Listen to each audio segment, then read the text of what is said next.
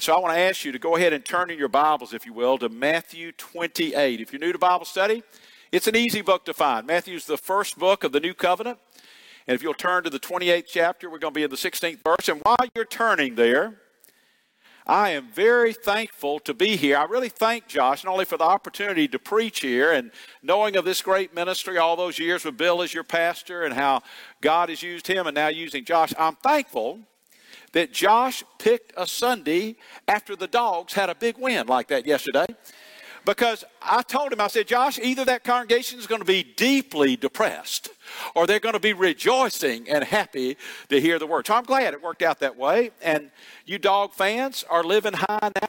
Congratulations to you. You'll be number one once again. You know, I'm a Carolina Gamecock, and I know that you have been frustrated as dogs not measuring up to expectations a lot of years.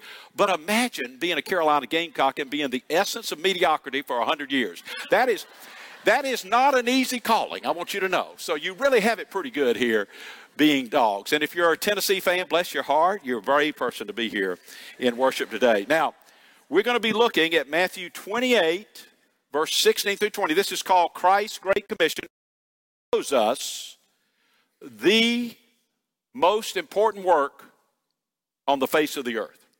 So if you're physically able, would you stand once again to honor God in the reading of His Word, beginning in verse 16 of Matthew 28? But the eleven disciples proceeded to Galilee to the mountain which Jesus had designated. And when they saw him, they worshiped him, but some were doubtful. And Jesus came up and spoke to them, saying, All authority to me in heaven and on earth. Go, therefore, and make disciples of all the nations, baptizing them in the name of the Father and the Son and the Holy Spirit, teaching them to observe all that I commanded you.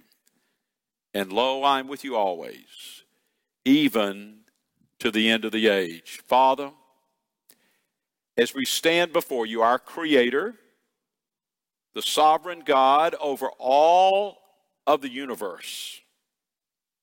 We pray now that you, the Holy Spirit, will teach us your word, how to apply your word to our everyday life, that you will convict us right where we live about what it means to follow Jesus Lord, you know right where each of us are living those that are having a hard time, those that are under great stress, those facing depression and anxiety, those that are facing loss and suffering. But you also know those that are riding high, feeling good today. A lot of good things are happening. You know where we are. But we pray that right now, for the next few moments, that you will speak and we will hear and more than hear, we will receive your word in faith. And more than receiving it in faith, we will apply your word to our everyday life. And Lord, as always, when the word is open, may Jesus Christ be glorified. For it is in Christ's name that we pray. Amen. You may be seated. Long time to stand through the sermon. It was a privilege to be the founding pastor of Johnson Ferry Baptist in North Atlanta. And when we began, we were meeting in an unleased doctor's office. To stay there for 38 years and pastor one flock from the beginning was really a tremendous privilege. And in that, there were three key times and three key ways that God used and worked in our lives to help Johnson Ferry become a Great Commission church. Number one was through giving. In that very first year, we set up a budget of $88,000. That included all the cost of leasing that unleased doctor's office, all the operating costs, and the pastor's salary. It wasn't a whole lot, I promise you. But in that giving and that budget, we said we want to give at least 10%, and we decided to give 11% to global missions. Because Jesus teaches in the Sermon on the Mount that where your treasure is, there your heart will be. You would think he would say, where your heart is, that's where you give, that's where you spend. But he didn't say that. He says, where you spend, where you give, there your heart will be. And I think that was a significant decision in the very first year of that brand new church to put global missions as a huge priority. And what happened over time is not only did that percentage increase in the budget, but we decided with every capital campaign, we were going to give the first 10% of what came in that capital campaign to global missions. And in our last two capital campaigns, we were able to give the first 20 cents of every dollar that came in to global missions. And I know what you're doing here at Prince Avenue. You're in a time of capital expansion that calls on not only God to do more, but for each person here to do more. And to do more in the area of giving, not just in your regular tithes and offerings, but to give sacrificially, knowing that as you give, there your heart will go. And God has given you a tremendous opportunity, both reaching your local mission field here in Athens, but also the global mission field that God has called us to. So I really believe giving is a key area. But secondly, is prayer. After we've been meeting as a new church for about eight years, the International Mission Board came to us and they said, We picked out 10 churches in the Southern Baptist Convention that are very generous in giving to missions. And we want to ask you to consider adopting an unreached people group. We said, Well, that'd be great. We'd love to do that. What do we do? They said, Well, first of all, let us tell you the people group. They're the Kyrgyz people group. We said, Who's that? They said, Well, they're the people of Kyrgyzstan. We said, Where's that? We were just classically American, geographically challenged people. And we found out they were a Central, Central Asian republic of the old Soviet Union. And the International Mission Board said, look, you're not going to be able to go there because the Iron Curtain is there. You're not allowed to enter there with the gospel. Right now, you're just to pray that God will open the door for you to take the gospel in and for the gospel to be able to go to the people of Kyrgyzstan. So we began to pray. And two years later, on Christmas morning, December 25th, 1991, the hammer and sickle flag of communism fell and the Soviet Union ended. And the people at Johnson Ferry were taking the credit for that. Because after all, we've been praying for an opportunity to go in. I, I know, I'm just kidding on that, but we did feel we had a part in that. And so we began to send in some of our business people to teach free enterprise, teach how to have a business. It was a communist system. They didn't know anything about that. We began to send in some of our medical relief teams to go and meet needs there where people were hurting. But all of those teams were trained to share the good news, the gospel of Jesus Christ. But it came out of prayer. This is a praying church. You've been praying that God would guide you in not only fulfilling His will, but doing more of what God wants you to do and wants this church to do in reaching this community and people around the globe. Prayer is vitally important. But thirdly, is going. And after we had been meeting for about 10 years as a church, our student pastor came to me and said, Brian, rather than our students heading out to 30A or Destin or whatever is Atlanta Beach down there on the Gulf Coast, I want to challenge our high school students to give up their spring break, go through eight weeks of discipleship training, to prepare for going to minister to the poorest of the poor south of the border in Texas, to build houses for them, and to share the gospel door to door. And y'all, there were only about 30 teenagers and adults that went on that first mission trip. But it's hard to describe the impact it had on Johnson Ferry in becoming more of a Great Commission congregation. Because every year after that, leading up to COVID, more and more people were giving up a spring break or a vacation time to go to people around the world to share the gospel of Christ, to where in the latter years leading up to COVID, we were averaging between 70 and 80 short term mission trips around the globe every single year as people were going out to share the good news. And the church was sending them out to do so. Now, those were the three major ways God worked in the life of Johnson Ferry giving, and prayer and going, just like you have a team in Nepal right now, this very hour, to share the good news of Jesus Christ. So, as we look at Christ's Great Commission today, what I hope everybody here will grasp is that God has given each of you and this church at Prince Avenue an opportunity to be a part of the most important work on the face of the earth. Nothing comes close to the work and the mission of Christ Church. So let's see what unfolds in this passage in Matthew 28, verse 16. But the 11 disciples proceeded to Galilee to the mountain which Jesus had designated. Now, to understand what's happening here, this is one of Jesus' appearances after his resurrection. How many appearances did Christ make? Well, we don't know. But we do know that there were about 11 appearances of Christ in the 40 days after he rose from the dead and before he ascended to heaven. Do you know what those are? He appeared first to Mary Magdalene and then to the women that came with Mary Magdalene to the tomb on the day of his resurrection. And on that day, we know that he appeared to Peter. We don't know much about that visit, but we also know later that afternoon he appeared to two men who were on the road to Emmaus that were greatly depressed because they thought Jesus was the Messiah and he had been killed and his mission was over. And he reassured them and opened the word for them. Then that night, on the resurrection night, Jesus appeared to 10 of his disciples. But after that, on the next Sunday night, one of those disciples who wasn't there, Judas had already committed suicide in betraying Jesus, but one of the disciples named Thomas was not there on that first resurrection night. So the next Sunday night, the 11 disciples were there, including Thomas, who had said, I will never believe unless I see the scars in his hand and his side. Wouldn't you love to have been in that meeting as Jesus suddenly appeared? He said, Thomas, baby, come over here. Would you look at my hands? Would you look at my side?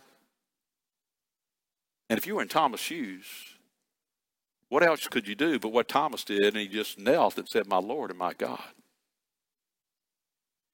But Jesus also had other appearances. He appeared to seven disciples by the Sea of Galilee in a fish fry there. And if you want to read about the ultimate and original come to Jesus talk, look at that passage in the Gospel of John. He also appeared to 500 people at one time. And then he appeared to his brother James. Remember, his brothers were pretty skeptical of him. They thought he had lost his mind. But when Jesus, after he rose from the dead, appeared to James, James became a key leader in the Jerusalem church. But he also appeared to his disciples right here in a mountain around the Sea of Galilee. And then his final appearance that is recorded was on the Mount of Olives, where he ascended to heaven, where he is at this very moment in time. And one day he will return again, according to the prophet Zechariah, and touch down on the Mount of Olives when he comes again. It'll be glorious. But here, he had told his disciples to go to a certain mountain, and he wanted to meet with them.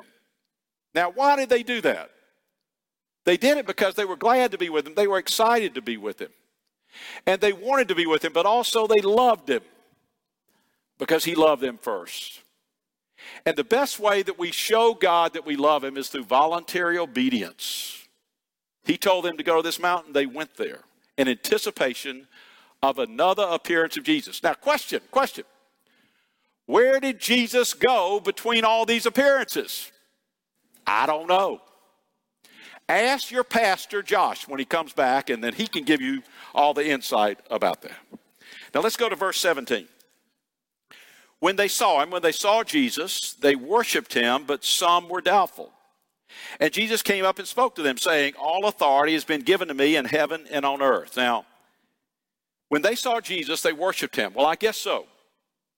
The man has been crucified, dead, and buried, and he has risen from the dead. Wouldn't you worship him? You know, worship is both individual in our personal quiet times, devotional times, but it's also corporate. One of the difficulties of COVID is that COVID caused the church around the globe to have a time of separation where people could not come together and worship together. And that was painful. That was not an easy time in the life of the church. We need corporate worship. We need times like this where we come together with other believers worshiping the Lord together. So they worship corporately the risen Lord who is appearing to them once again. But then look at what it says in verse 17. But some were doubtful. Now, I've got a confession to you. In about the first 10 years of being the founding pastor there at Johnson Ferry, I really missed it on this. I used to give the disciples a fit. I mean, how sorry could they be? The man has risen from the dead, and some were doubtful. I'd give them a fit. But one day in my study, the Holy Spirit really convicted me. and especially in the context of this text in verse 18, where Jesus in verse 18 looks at them and he says, All authority has been given to me in heaven and on earth. Now, listen, are you listening? I really don't believe they were doubting Jesus. I believe they were doubting themselves. They've been with Jesus for three years. Yes, this is kind of one of those last minute pep talks before the team leaves the locker room. But they already knew what they were being called to do. He's just reiterating it. And they had never been to Bible college. Some of them were illiterate. They'd never been to seminary. They didn't have cars and trains and airplanes and internet and radio and TV. They didn't have any of that. They hadn't been out of Israel. Wouldn't you have some doubts about carrying out this mission that is to go around the whole globe? You see, what Jesus was doing in the Great Commission was giving them what I call a doubt size challenge. Something that is so big, there's no way they can fulfill it unless God is empowering them to do so. And when he sees them with the deer in the headlights look and, and they're overwhelmed at this calling, he reassures them. He said, Look, guys, all authority has been given to me on the, in heaven and on earth. All authority, all the power you need has been given me. You stay close to me. That's what he's telling them. He's reassuring them. So here's the question. Here's the question. What kind of doubt sized challenge are you facing in your life that God is leading you to do where the only way you can fulfill that is by the power of God because you cannot do it on your own? It could be in what you're going to give in this capital campaign that is going to so stretch you that the only way you can do it is by the power of God working powerfully in your life. It could be a calling to go and give up your present lifestyle for another.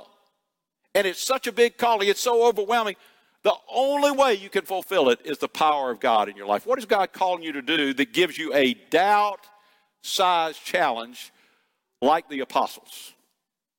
Prince Avenue is facing a doubt sized challenge as your pastor Josh is challenging you to do more for the kingdom of God, both in reaching the Athens community and all around the globe. How are you responding to that doubt sized challenge? Jesus reassures us that all of his power is available to us, and that's the only way we're going to fulfill his will. And then in verse 19, he gives what is called the Great Commission or the mission of the church. Look at what he says. He says, Go therefore and make disciples of all the nations, baptizing them in the name of the Father and the Son and the Holy Spirit, teaching them to observe all that I commanded you. Now, it's very interesting. In this imperative, in this command where Jesus tells the disciples to go, it also means from the Greek, as you are going. So, as you are going to classes at UGA, as you are going to your work, as you are going throughout your neighborhood, as you go to the dry cleaners, the service station, as you go hunting and fishing and playing golf, whatever it may be, as you go about life, our calling is to make disciples. It is both an imperative, a command, but it's also telling us it's a lifestyle. That's what God is saying to us as you're going. And our calling is not to make converts, our calling is to make disciples. Question, question. Who is the greatest football coach of all time? Now, this is going to be a very controversial answer. You're not going to like it. But who's the greatest football coach of all time? Well, it's obvious by the record. It's Nick Saban. I know you call him Nick Satan here in Athens, but I mean, you're saying no, Kirby's the best. Well, he may be one day. But right now, according to the record, it's Nick Saban. You really can't argue with that record. And think about what has happened with Nick Saban. Think of all the guys coaching college football today that either coached under Saban or played under Saban. It's more than you can count. What is a disciple? They learn from the master teacher about how to carry out the responsibility. And you see that with Nick Saban. I mean, think about Coach K. Do you realize there are 11 major college division one basketball coaches that either played with coach k at duke or they coached under Now, that's, that's what it means to make a disciple. What Jesus is saying, we're to make disciples, not converts. We're to make disciples. That is true, devoted followers of Jesus. People that are willing to allow the Holy Spirit and the Word of God to shape their life so that we become more and more like Jesus. That's what sanctification is to become more and more like Jesus in spirit and in character, to make disciples. That is our calling. And at Send Relief, we are all about serving the churches that are carrying out this great commission through ministries of compassion. Let me give you one example. There are many ministry projects that we support at Send Relief. One, we have one of our International Mission Board missionaries in the Philippines trying to reach an unreached people group of Muslims in the Philippines in one of the villages there. It was a village that had never had clean water. This IMB missionary was a former engineer. He sent for a grant from Send Relief, purchased materials there in the Philippines, and was able to help them build a well. I'd seen a video of this.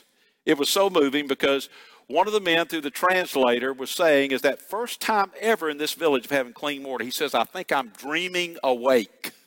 He was so thankful that that was occurring. And since that time, over 40 of those Muslims have come to trust Christ as their Lord and Savior. Because meeting a need in their life opened the door for the gospel to be shared. And there are hundreds of those ministry projects that are taking place around the globe right now. That is a way of making disciples. Now, obviously, nobody becomes a disciple unless they have heard the gospel. What is the gospel?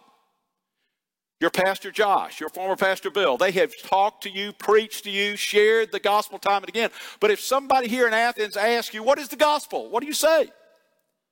Well, the gospel is Christ died for our sins and Christ rose from the dead. That is the gospel. Now, obviously, it takes your pastor and Bible teachers here to clarify what that means. If Christ died for your sins, well, who's Jesus? Who's Christ? He is the Son of God that has left his throne in heaven. And he came not only to show us God and show us how God wants us to live, but he came most of all to give his life for us on the cross, to shed his blood for us on the cross as a perfect sacrifice in atonement for our sins. In other words, we deserve death and judgment of God because of our sins. That's what we deserve, all of us. But in the incredible love of God, Christ came to give his life and to pay the penalty we should pay for our sins when he shed his blood for us on the cross. That's, that's incredible love. And when we come to acknowledge what he has done, believing who he is, confessing our sin to God, willing to repent and follow him, then we are cleansed of our sin. We're forgiven of our sin. And we are made right with God, not by anything we've done, but by what Jesus has done. But, folks, the news gets even better. Christ did not end on the cross Christ conquered sin and death through his resurrection. And I know how it is in, Ath- in Atlanta, and I don't think it's any different here in Athens. We are eat up with bad news, whether it is on television, whether it's the radio, whether it's that ancient form of communication. Ask your grandparents about newspapers, or whether it's social media or in the internet, whatever it may be. We are overwhelmed with bad news. What could be better news than to realize all of us as sinners can be forgiven and cleansed of sin? And in the process, not only have that and be made right with God, but to have victory over death. Folks, what could be better news than this? That is the message of the church that must be shared if a person is going to make a decision in faith of deciding to become a follower or disciple of Jesus. Have you made that decision? I can't make it for, for you. I, your, your pastor can't make it for you. Your parents certainly can't make it for you. Have you made that decision? Well, have you? Look at what Jesus says. He says, Go therefore and make disciples of all the nations. Now, here is part of the genius of Jesus in this Great Commission. The word for nations is the Greek word ethnos. We get our English words ethnic or ethnicity from this Greek word. And the genius of Jesus is this when he gave this great commission, if you were to look at a world map in the first century, you wouldn't recognize the names of most of the nations. You wouldn't recognize the geographical boundaries of most of the nations. If you were to see a map or a globe of the world in the year 1900, you wouldn't recognize a lot of the nations. You wouldn't recognize a lot of the geographical boundaries. Jesus knew all that would change. But using the word ethnos is where we get our words people groups. You see, people groups have a common language and a common culture. A people group may be a tribe of several hundred, or it might be a mega millions people group. But missiologists tell us there are about 11,700 people groups on the face of the earth. And of those, about 7,000 of those people groups are considered unreached. How do missiologists define that? That is a people group where less than 2% of the population are Christian. So, in other words, even a people group like the Japanese is considered an unreached people group because less than 2% of the population is Christian, even though they've had ministries and missionaries for hundreds of years. But of those 7,000 unreached people groups, about 3,100 have no known Christian or church or Christ centered ministry of any kind. They're not only unreached, they're totally unengaged with the gospel. But listen, are you listening? Just 11 years ago, in 2011, there were about 3,800 unreached and unengaged people groups on the face of the earth. 700 more than today. Folks, this is the fastest drop in the history of the church. And what it tells us is that God is up to something powerful in our world. And when the gospel is taken to remote parts of the world, like the Nava people group, that your team from Prince Avenue Baptist is, is ministering to and reaching out to with the gospel to make disciples in Nepal, when a people group like that that hasn't known anything about Jesus and people come to Christ, the next step is planning a church among those people group.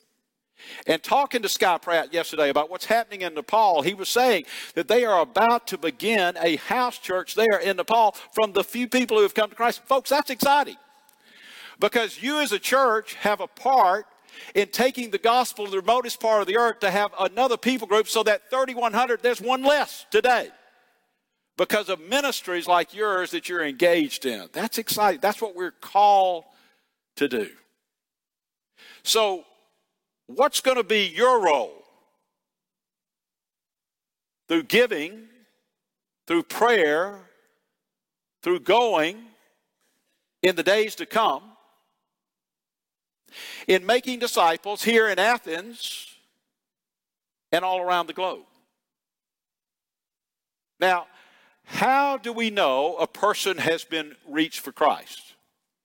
Well, what Jesus says and what Jesus commands a new follower of Christ is to be baptized. What does the Greek word baptism mean? It means immersion. And what is the symbol in baptism? There's the symbol of the gospel. As a person enters that water, and they go under the water. It's a symbol of the burial of an old life without Christ, rising up out of the water, the symbol of the cleansing that comes about through what Christ has done for you on the cross, but a symbol of walking a new life in following Jesus. The symbol of the gospel, the symbol of transformation is there. But understand this a person is not saved in the baptism. I don't think Prince Avenue is much different from Johnson Ferry, and that through the years we had a lot of folks enter the baptismal waters lost and come up out of those waters wet and lost. Doesn't save anybody being baptized. It is simply a symbol of a decision that you have made that Christ has chosen to publicly identify ourselves as a follower of Christ. And your parents don't have that, they don't have that power to make that decision. It's not something that it can occur in infancy. It's something that occurs after you trust Christ. Think about it this way. Think about it this way. In pastoring one church for 38 years, as you can imagine, I had hundreds of weddings. Now, this may shock you, but not once in all of those weddings did I have a person fall in love in their wedding ceremony. Not one time. Because you see, they came to that wedding ceremony because they already had made a commitment to one another, and then they were going before God in the body of Christ to share that commitment publicly. That's what baptism is. And that is the outward sign of the fact that we have decided to follow Jesus. It is also the very first thing a new believer is commanded to do as a testimony of their faith. That's part of fulfilling the Great Commission. But look at the second part of the Great Commission. We're to baptize them in the name of the Father, of the Son, and the Holy Spirit, and teach them to observe all that I commanded you. Now, Jesus is saying that we're to teach the commands, the commands of God, to every new disciple of Jesus, and we're to continue to do so. What are the commands of God? That is the Scripture, that is the Bible.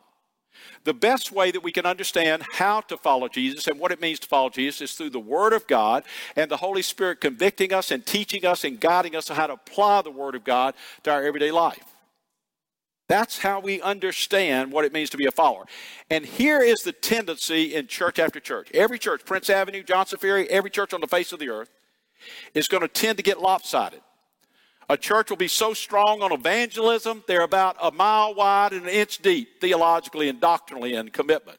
On the other hand, some churches so pride themselves on the deeper spiritual life that they, after a while, begin to form what I call a holy huddle. They're deeply spiritual people in their discipleship. Now, you watch the pro games today, watch pro football today. When the team gets in a huddle and you're outside that huddle, it's not a real attractive sight. All you see is a bunch of rear ends. It's not really inviting with a holy huddle. And that's how holy huddle churches tend to be to those that are outside the church. So Jesus is telling us, look, don't be lopsided. We're to be both. We're to be reaching people for Christ, making disciples, but we're also to be teaching them the commands of God, how to apply their faith and their walk with Christ to everyday life. The balance there. That's the Great Commission. Now, thinking about this, as we think about what Jesus is saying and teaching them how to obey the commands, how to observe them, here's the question Are you one of those folks that is very dedicated and active in Bible study, but you really never get around to applying why we study the Bible, and that is to make disciples? Everybody, don't miss this. Disciples, true disciples, make disciples. True disciples don't come to weekly Bible study 40 and 50 and 60 years and never make disciples. That's not a true disciple. The Bible study that is so important to our development and growth in Christ is how God trains us to make disciples. Think about it this way Can you imagine if you played on this incredible football team here at Georgia? You're one of the dogs on the team, and all you do every season is go to practice day after day. And come Saturday in Sanford Stadium, you're sitting in the stands with all the fans just looking at an empty field, thinking about how great it would be to play football on, those, on that field. I mean, that's absurd. And you wouldn't have 90,000 fans show up for that, I promise you. And yet, that's the picture of what the majority well meaning Christians do and carry out in their own life by going to Bible study after Bible study and never getting around to making disciples. That's what we're called to do. Can't make disciples unless you have the Bible study and the Bible teaching, but we don't stop there. We're about reaching people and then teaching them how to obey the Word. Is that happening in your life if you claim to be a follower of Jesus? Well, is it? Jesus not only reassures the disciples in verse 18 because he sees they're overwhelmed with this doubt sized challenge he's given them, but he reassures them in the end. He says, Lo, I am with you always, even to the end of the age. Now, this is not the only time Jesus uses that phrase, the end of the age. In Matthew 24, when he's talking about his second coming, Matthew 24 and 25, you want to find out about Jesus' second coming, read those two chapters. And in Matthew 24 14, he's very clear that the gospel of the kingdom is to be preached to the whole world, to every people group on the face of the earth, and then the end will come.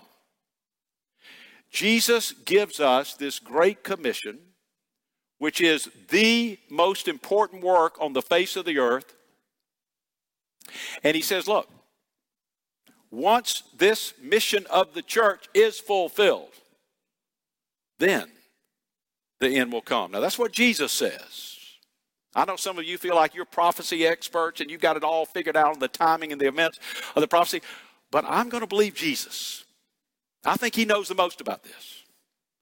And he's very clear that he's not coming until the gospel is taken to every people group on the face of the earth. Because, folks, in Revelation 7 9, in the picture you have of heaven one day, around the throne of Jesus in heaven, worshiping the Lord Jesus, will be a representative of every tongue, tribe, and people group. That's what it says in the Word of God. So that tells us of how important this mission is that God has given His church. So, what will be your role in carrying out the most important work on the face of the earth? What will be your role in giving? In giving of the financial resources God has entrusted you, what will be your role? Secondly, what will be your role in praying for the body of Christ to fulfill Christ's mission here on earth? And third, what will be your role in going and sending? If the Holy Spirit is convicting you today about the possibility of going on a short term trip or even long term calling in missions and ministry, are you willing to respond in faith to fulfill what God has chosen for you to do so that your role in carrying out the most important work on the face of the earth can be fulfilled. And is Prince Avenue willing to be a sending church as you already are, but in an even greater way in the months and years ahead? To where, as you see more and more people called to go, you're providing the support, the resources, the prayer to see that those folks carry out what God has called them to do. Are you willing to be not only a church where people go, but a church where people are sent? Folks, the most important work on the face of the earth is the work of Christ Church. And when Christ calls you, he not only calls you to give sal- to give you salvation, he not only calls you to give you eternal life, but he calls you and chooses you to be a part of the most important work on the face of the earth.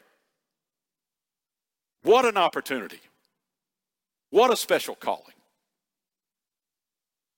You know, one of the events that happened through one of our Send Relief projects happened right in the early days of COVID in South Asia.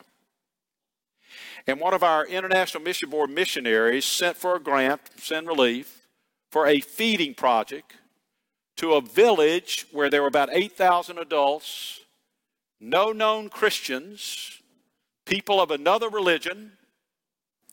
And so they worked with the national Christians that they had been discipling and that they had led to Christ to go and deliver food bags to families that could have enough food for two weeks to a month, depending on a family of four, how they would ration out that food.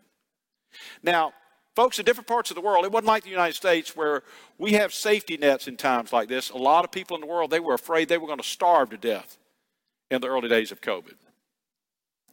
But in providing that food for that particular village of people of another faith, there were 8,000 or so adults in that village over 2,000 of those adults trusted Christ as their Lord and Savior. You know, there's an old saying a hungry man has no ears. And when a person's about to starve to death or fears they're going to starve to death, they can't hear whatever we want to say about life. They're just desperate to have that basic need of food met in their life. It's interesting to hear those stats, but let me just tell you about one family. One of the families that they visited when they were distributing that food was a husband and wife that had decided to have a last supper with all their children, and they were going to poison their children and poison themselves because they didn't want their children to go through the agonizing weeks and months of slowly starving to death. And when those Christians showed up with that food bag, when they had planned on that very afternoon to have that final meal with their family, they were so overwhelmed that that husband and wife trusted Christ as their Lord and Savior. Think about what this means.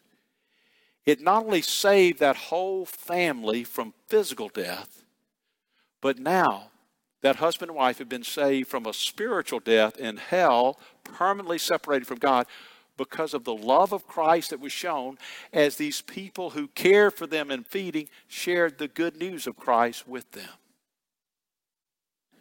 I don't know about you, but that excites me to think of the impact we can have on the whole world as we carry out Christ, Christ's great commission with the gospel of Jesus Christ.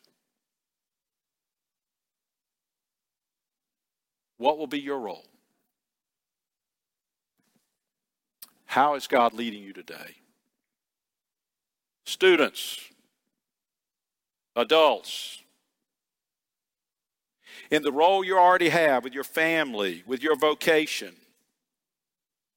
what is God leading you to do in the days ahead that is far more than you've ever dreamed?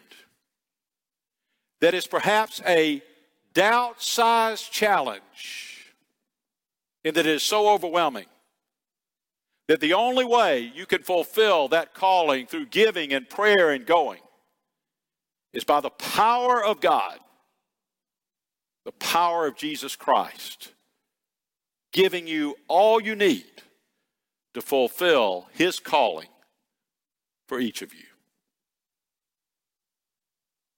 May each of us be willing to serve and go as God leads. Let's pray.